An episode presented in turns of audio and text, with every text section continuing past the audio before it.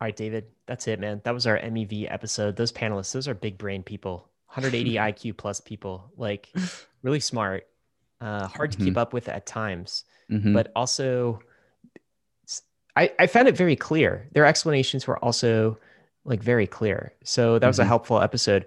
Um, qu- quick context: We originally planned this as a State of the Nation episode. Mhm. Uh, there were some issues. Both uh, Georgios and Charlie work at a fund. There's some compliance issues. They just needed to get it reviewed extra time. That's why we dropped it on a Monday instead of a State of the Nation episode. But I, I think that turned out fine too.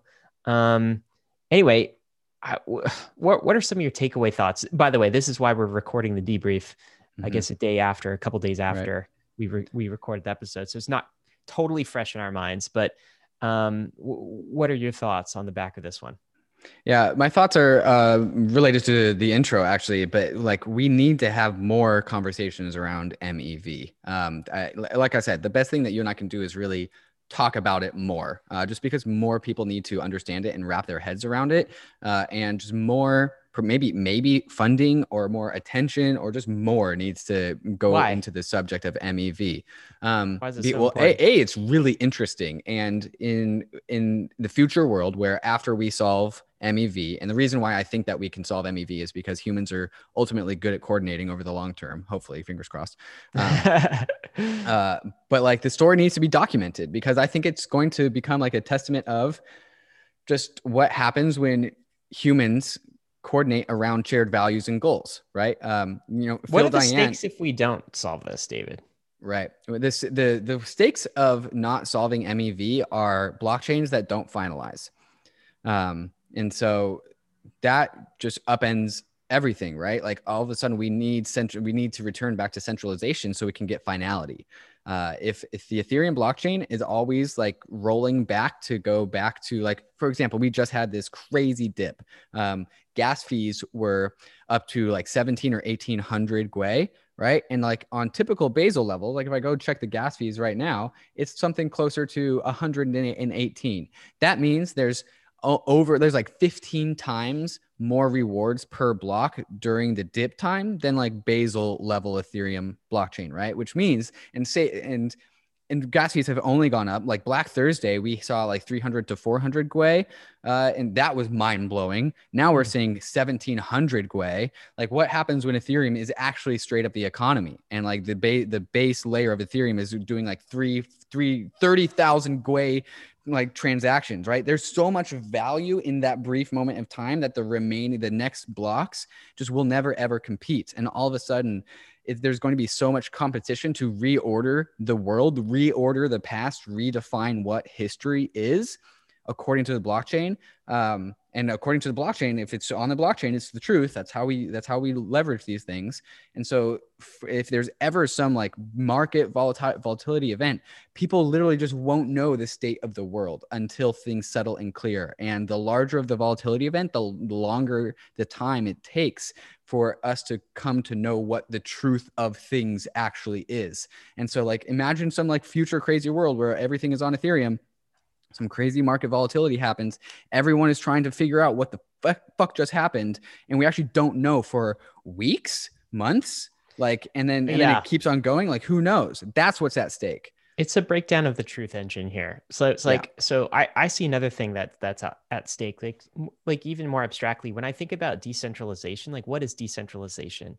And to me, the value of decentralization, because it's less efficient in a whole bunch of other ways, Mm-hmm. right? Like it's a less efficient coordination technology. Centralization is always going to be more efficient. Like an autocracy is going to be more efficient than a messy old democracy, right? Right. But like, why decentralization? Like anti-corruption. Mhm. That's the word. You, you're, you're preserving the integrity of the system. You're making it less corruptible by large concentrated forces of power, right? Like that. Like back to we always talk about the the Constitution of the U.S. Uh, being like a protocol, right? Separation of powers, decentralization, in order for the republic to not become as corruptible. Like you can argue their their corruption has seeped in in lots of ways, despite the originators, the founding fathers, and their efforts to kind of keep it out, right? That's that same sort of corruption uh, could happen with something like Ethereum. Okay. And it's because there's a chink in the armor. So let's say we create a system on Bitcoin and Ethereum where there's no ability to corrupt the issuance of the asset. Okay, like check mark. That that's one thing. But we have this chink in the armor in that large powerful uh, large power structures may gain the ability to reorder in an unfair way in a, a non-credibly neutral way to whatever bias they have um, the order of transactions on the network that is a chink in the armor because what it results in is a, a corrupting force you don't know if you submit a transaction for sure whether it's going to go through right like maybe mm-hmm. you haven't bribed the right people right, right? or like maybe uh, some other power structure has taken hold in the system and wants to censor your transaction because it views you as a threat, as a mm-hmm. competitor, mm-hmm. right? Mm-hmm. Like that's what's at stake here. Right. It's a chink in the armor of these these decentralized systems that we don't have credibly neutral transaction ordering. And it seems like mm-hmm. it's funny because David, it seems like such a small thing. And in in Phil's comment, he's like, two years ago, this was theoretical. People didn't even right. believe but like it's right. growing, it's mm-hmm. growing fast. So the chink in the armor is becoming more obvious. And if we don't solve it, we allow this corruption to sort mm-hmm. of seep in to the rest of the body and infiltrate. And we get a system that maybe has some improvements, but is not like worst case scenario is not is not all that more decentralized than the legacy right. systems that we have in place.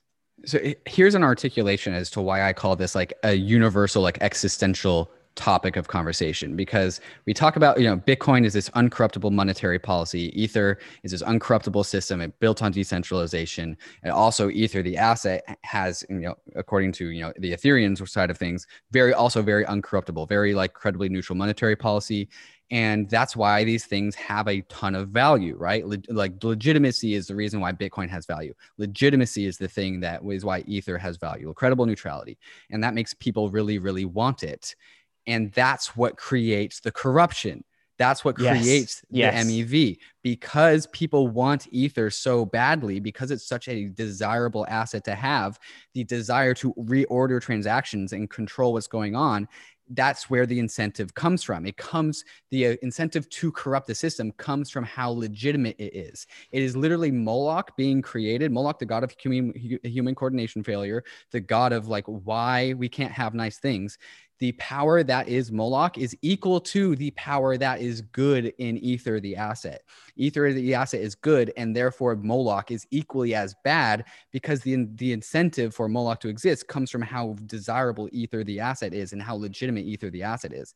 So it's it's an existential relationship between, and this is this is why MEV is happening right now, right after DeFi summer, right when gas fees started to really jump and where Ether got to become really, really valuable the problem of MEV tags along with it because it grows off of the wake of the success of these systems. And so we are always like while we are walking towards success and this better financial like better financial future, we are creating an equal and opposite pole of corruption in the other direction. And that is like that is the MEV yeah, problem. The bigger the the economy, the like bigger target you put on, mm-hmm. on on your back and a bigger target on the back of Ethereum, right? And mm-hmm. um, we're, we're starting to see the Ethereum economy grow so big that that target is just getting bigger and bigger. You know, another thing I think I feel like David, I have to listen to this episode again to think about. I, I have more. to at least one more time, if not multiple. At least, yeah, and we haven't, right? Like I feel like, um, but but so this one question I raised, which the panel had a really interesting answer to that I, I wasn't quite ready to fully unpack or understand in my mind, and that that was the question of um, whether the MEV problem, to what extent the MEV problem exists in the real world, mm-hmm. right? Uh, we talked to Phil Daian about the the GameStop example, right? And that, that's kind of an example of transaction ordering MEV, right? But uh, Charlie's answer to this was kind of different in a way, right? Like because he said, well, it does exist in the real world, but also it's not an apples to apples comparison mm. because in the real world, you have nation state.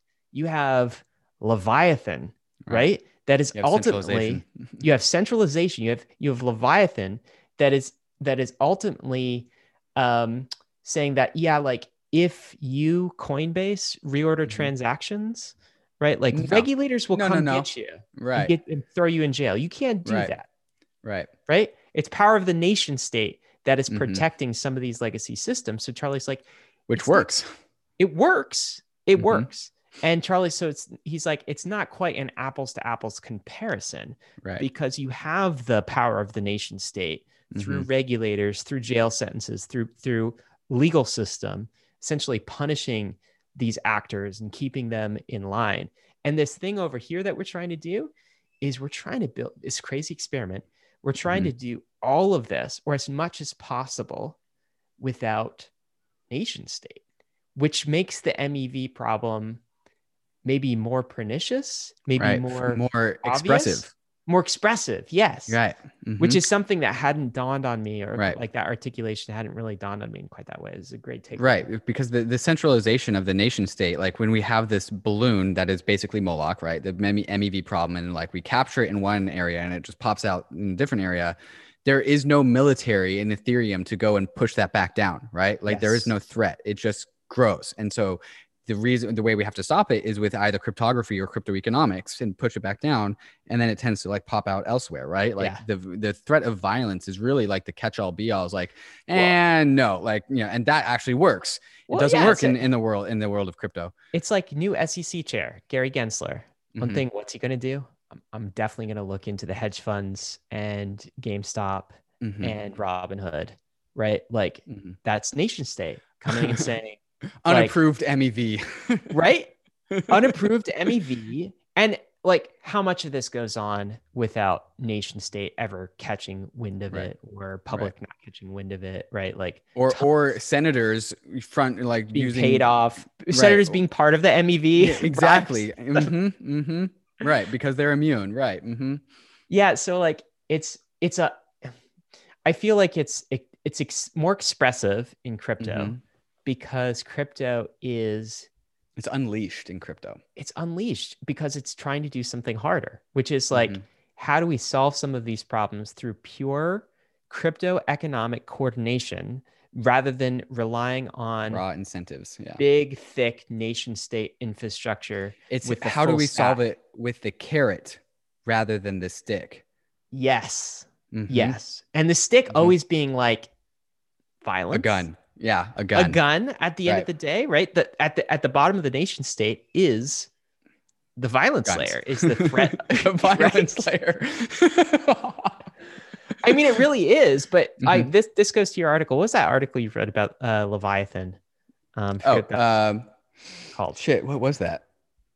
I was like a year ago or something. I mean, Oh, that God. that's a great reference. Let me let me see if I can Google it. Leviathan, and Bankless, Bankless. This is how we find digital own stuff. Leviathans. Okay, Digital, it's literally digital called that. Wow, I can't even remember my own articles. Jesus. um, this is a great article about that, right? Like just Mhm. kind of uh, comparing Bitcoin, Ethereum to the nation state. We also ha- you also wrote some nation state articles, like the the Bankless Nation article series, Mhm. which is good, and also like Moloch, um, that podcast we did with Amin and Kevin Owocki Mhm. just ties right into this. Mhm. Um, but anyway, that's it's something to think about, right? Like, is the experiment even possible right. to do this all without the Mhm. violence layer at the bottom? hmm don't. How much of Um, it can we do without that? I don't know. It's an open question. Right. And that that is the I think that is like the through line, one of the through lines of crypto, right? Like there's many different through lines of crypto and they all kind of dance around the same things. And and another articulation is like, well, how much can we actually remove violence from the world? Um, is like one of the big overarching conversations. Proof of work, proof of stake, these are violence removing systems. Um, because the the the base layer of the nation state is violence, base layer of a Bitcoin is proof of work, base, layer of Ethereum is proof of stake. Proof of work and proof of stake are carrots. Violence is the stick. And so, like, to what degree can we replace carrots of the world with, or sticks of the world with carrots? And, like, Exactly. to me, that's a, it's a noble goal. Like, It's a how can we goal. just, it's a noble goal. It's it's a noble goal. The goal is how can we increase human coordination too, right? Right. So Right. there are some Mhm. elements where it's not about replacing nation state functions, but it's Mm-hmm. also about like unlocking new coordination functions that weren't previously possible in in the nation state. Um, one other thing, I guess that like Phil Phil Daian was a bit more. Know. He he said uh, uh cautiously optimistic about being able mm-hmm. to solve this. Right. I greatly respect that opinion. The other two panelists were maybe a bit more optimistic, but mm-hmm. um, the one thing that I was left with a sense of optimism is I don't think that this problem gets solved on Ethereum layer one anytime soon at mm-hmm. all. Um, it's probably where it manifests the worst. Yes. I mean, I think fi- f- like the Flashbots project illuminates it. It sheds a mm-hmm. light on the dark forest. Says like mm-hmm. that's all great and that's all helpful. Um, but the a new like ordering mechanism will not be implemented on layer one. But what Ethereum unlocks is like mass experimentation on layer two. And mm-hmm. I think we're about to enter. You know how we had like massive DeFi experimentation, and all of these DeFi protocols are now just like, oh my god, we can't even keep up. There's like 3 mm-hmm. new ones a day, right? Mm-hmm. Like there used to be, it used to be like, here's the project for like the DeFi Pro- project, project of the month. yeah, exactly. You're like, oh, cool, something's hey. actually being built, maybe. Now it just happens so rapidly, you can't even keep up. I think we might see the same level of experimentation in layer twos. Yeah. And mm-hmm.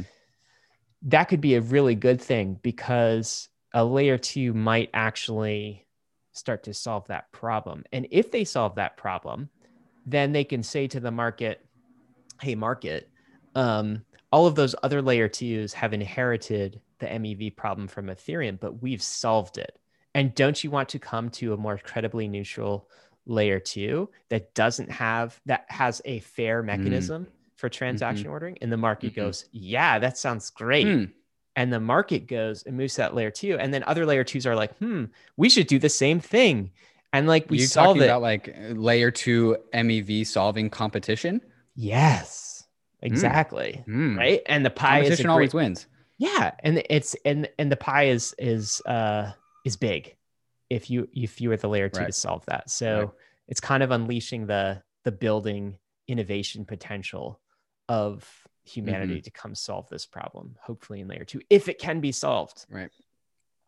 Well, we're about to see optimism uh, roll out. We're about to see Arbitrum roll out. So not only is a bunch of just general bankless L2 content about to happen, uh, maybe all we maybe we always ask the MEV con- uh, uh, questions when when we talk to these uh, L2 teams.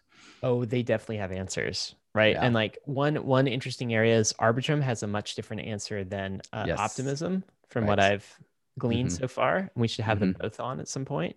But mm-hmm. like um, Karl, Karl Floersch. Karl. I, I, so my my TLDR of optimism's approach is they're like, yeah, we'll make it transparent and we'll mm-hmm. sell the MEV off, and the MEV will go to public goods. And right. my impression of Arbitrum's approach is like, what you're selling MEV? That's called a bribe, sir. That's it's instantiating corruption, but they're sending it to public good, so no one can really complain. But still, corruptible. Surf, lots of corruptible surface area. It's an interesting. So mm-hmm. again, there's there's a sense like, oh, we've just squeezed the balloon to layer two, right. and like, right, mm-hmm. uh, can it really be solved there? So right. Mm-hmm. These early projects will be interesting to talk to about MEV. We should definitely bring that in every discussion. Yeah. And on that note, if it just goes to public goods, like Gitcoin comes to mind, and go tune in to the Gitcoin State of the Nation coming out tomorrow on the Bankless YouTube because uh, it's going to be really hot. Alpha. And we'll, we'll maybe talk to Kevin Owocki about uh, what the w- weight of responsibility is put on his shoulders as the, the leader behind Gitcoin and you know generating uncorruptible systems. Uh, Kevin Owocki, very familiar with the concept of corruption in Moloch and the responsibility of managing such things. Now that is some bankless debrief alpha leak, my friend. Make sure you tune in to tomorrow's State of the Nation episode. Uh, anything else on this, man? Nothing for me. Guys, thanks for being a subscriber. This has been the debrief.